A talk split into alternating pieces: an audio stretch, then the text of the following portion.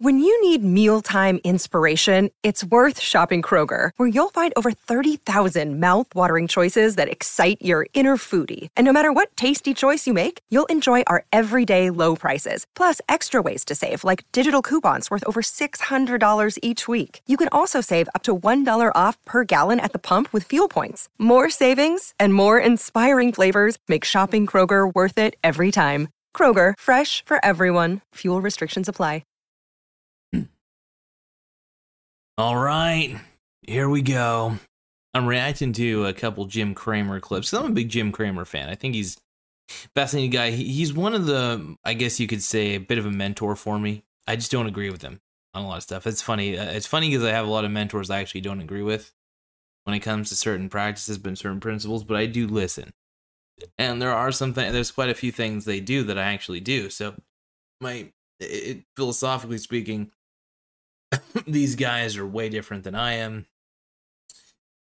They're so much fun to listen to. They're so much fun to emulate, and Jim Cramer's one of them. So here it is. I'm gonna play a clip from my boy Cramer.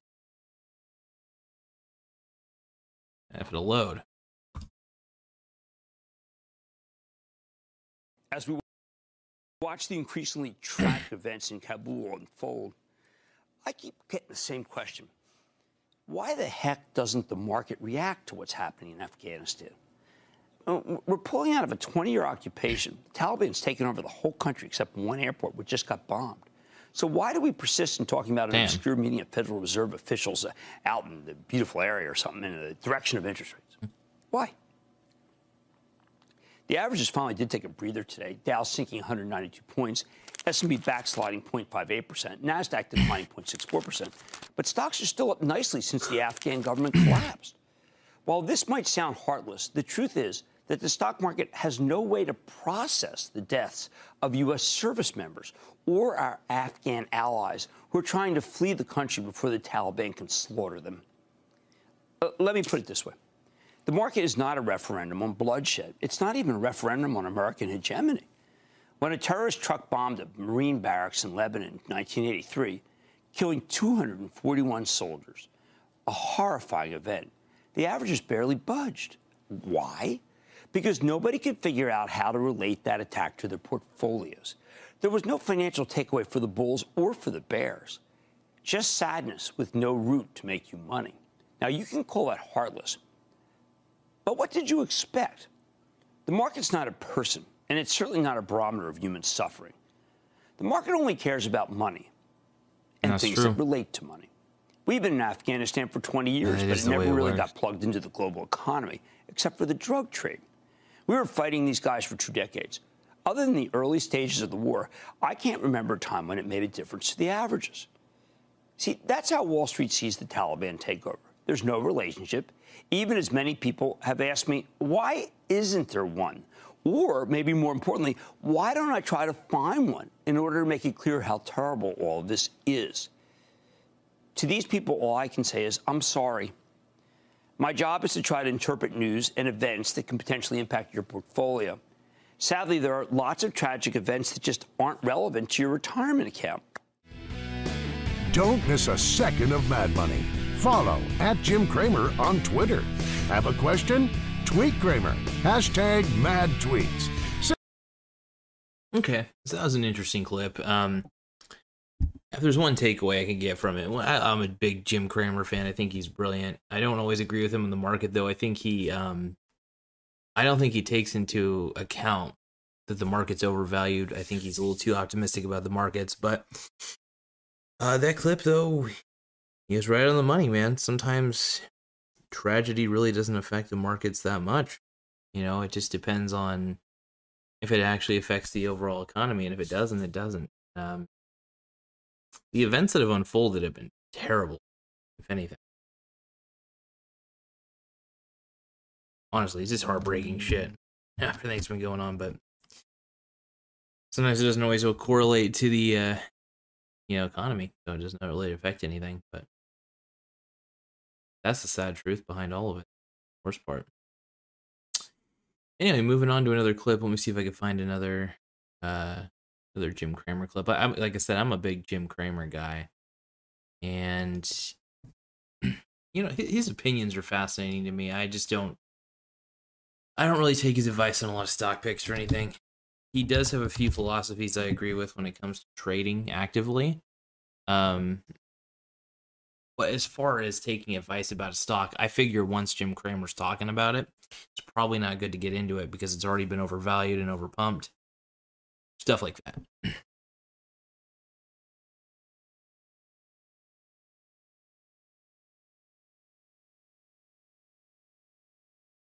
Let's look at this clip. I'm just kind of curious what this clip is all about.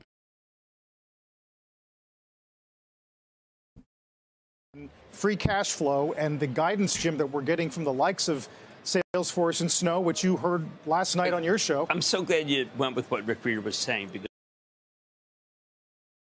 that is the theme. Uh, the, the, cash flow of, of these companies, of, of, Salesforce, big Dow stock, extraordinary. Uh, it, just making so much money. And if you listen to that conference call, you would say, one, it's okay to taper. But two, and this is something, new theme, Europe is incredibly strong. Europe is ahead of us in terms of vaccinations, that they were behind us. People don't wear masks, people do business face to face.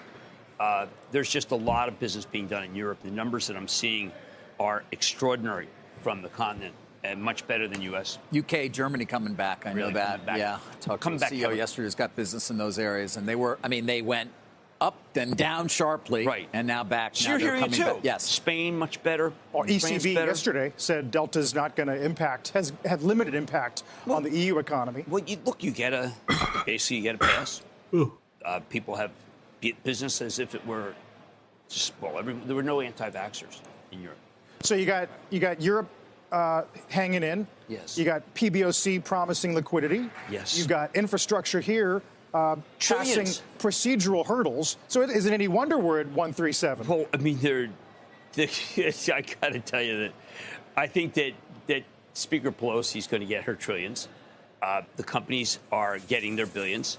Uh, Europe has turned in a dramatic fashion, uh, which had been just a black hole for a lot of a lot of companies. China's going to provide the liquidity.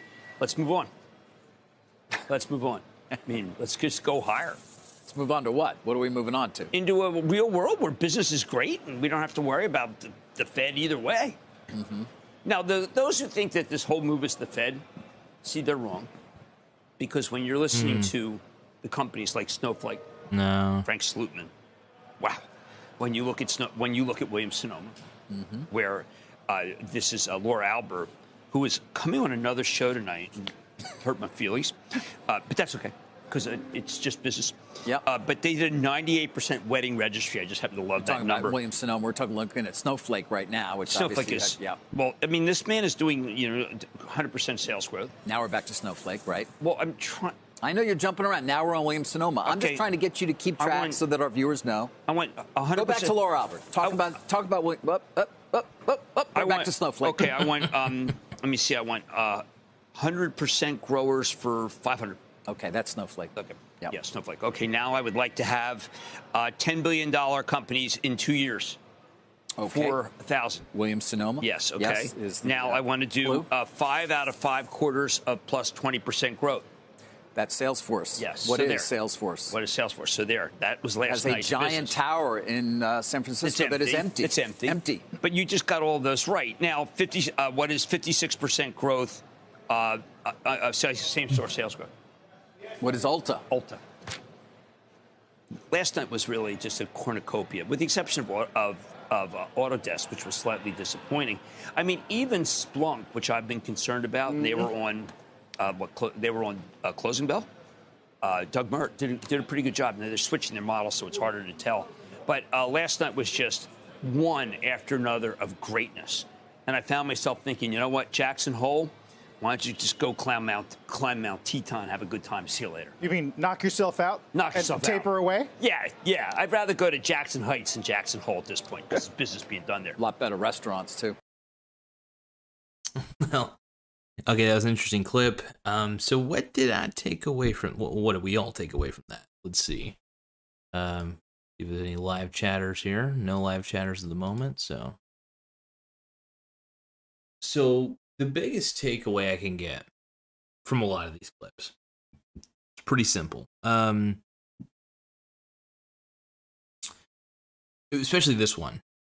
The European growth numbers, yeah, I, I think the reason the European economy is growing a little bit faster than ours is because I don't think they're as overvalued as the uh, U.S. economy. There's been a lot of investors, a lot of people like you and me just cramming their money in, and a lot of companies are overvalued, and everybody's in basically buying index funds and stuff like that, S&P 500 index funds, and pumping up the valuations even higher. Um, this does eliminate price discovery in a lot of ways, where where we don't even really know what the real price, real value of the company is, because everybody's just pumping it up. Now, the only way you can really determine value is by earnings, um, debt. Debt of a company is a big deal. I don't think it's talked about much because everybody's so focused on earnings, but truth is, um, I mean, a lot, a lot of it has to do with eh, just basic debt, and, and, nobody ever really talks about corporate debt or anything like that. They're always just so focused on how much is the company making. Um, you know, earnings does play with the earnings calculations. A lot of it play goes into, um, oh, what the hell is the damn term? It's, it's coming to me, but with with, with calculating the earnings you usually are calculating um, you know how much does it cost to maintain the company stuff like that. How much does it cost to you know keep the company in line. But the equation in earnings typically does not go over how much debt does the company have. And this is really important. You got to find out how much money does this company owe to everyone and usually you can find this on the balance sheet and this is why i tell everybody check the balance sheet uh, but before you ever ever buy into a company, check the balance sheet, check the debt. How much money do they owe? Sure, they may have great earnings and maybe they don't cost a lot to manage, but how much do they owe in the long run? And can they keep the growth up? So there's a lot of factors that go into. It. That's why I think PE ratios, as great as they can be, the price over earnings ratios to kind of determine a valuation of a company, it falls short if you don't look at sure earnings does kind of keep in mind keep in mind uh, the cost for a, a business uh, what the cost of operations in a business it kind of measures that but it doesn't measure how much how much total debt the company has and if you don't know the total debt you may be investing in a company that has so much damn debt and owes so much damn money that they may it may be a long time before they're really, really profitable, actually profitable. So, debt is a big deal. So, you want to find companies that make a lot of money that don't have a butt ton of debt. You know, at least if they do have debt, they could pay it off, you know, over time. Um, effectively. But yeah, you gotta find. This is why I tell everybody: don't don't take a risk on someone. If you look, at, you could take a risk on an unknown company if you're an insider, but if you're not, there's no point investing in it. So that's why I tell everybody: just get with the best companies you can get. You know, they most of those companies at least do buybacks in their stock. At least they'll give you a dividend. They'll give you something back. But um, yeah. So and that's the problem with the PE ratio equation for me is it doesn't. It rarely, rarely calculates the most important statistic, and that is overall debt in a company. Um, that's my biggest problem. But yeah, anyway, I went off on a tangent. This video, though, that uh, with, Jim Cramer in it. Um, him and David were talking about the. Uh, we're just overall just talking about how uh, these companies are growing at rapid rates, and, and, it's it's fascinating to see how how how much they're growing. And from this time forward, though, I think uh, he, he, was actually talking about Snowflake, which was an. It's just an interesting company. I, I don't know much about it. I know things here and there, which I think I might look into it, but I think it may be a little overvalued. Um, I don't know. But that's pretty cool. But yeah, everything right now is overvalued in the U.S. economy, so it makes sense that the uh, European economy might be growing. It may might even make sense that most other economies are growing pretty quickly. We've just, I mean, we've become a country of debt. You know, that's the that's the most interesting part. You know, we're the we're the big debtor country, so big debtor nation. So, I mean, we're lucky. The U.S. the U.S. is very lucky that the dollar is the world reserve currency beyond lucky on that one. But maybe that's by design.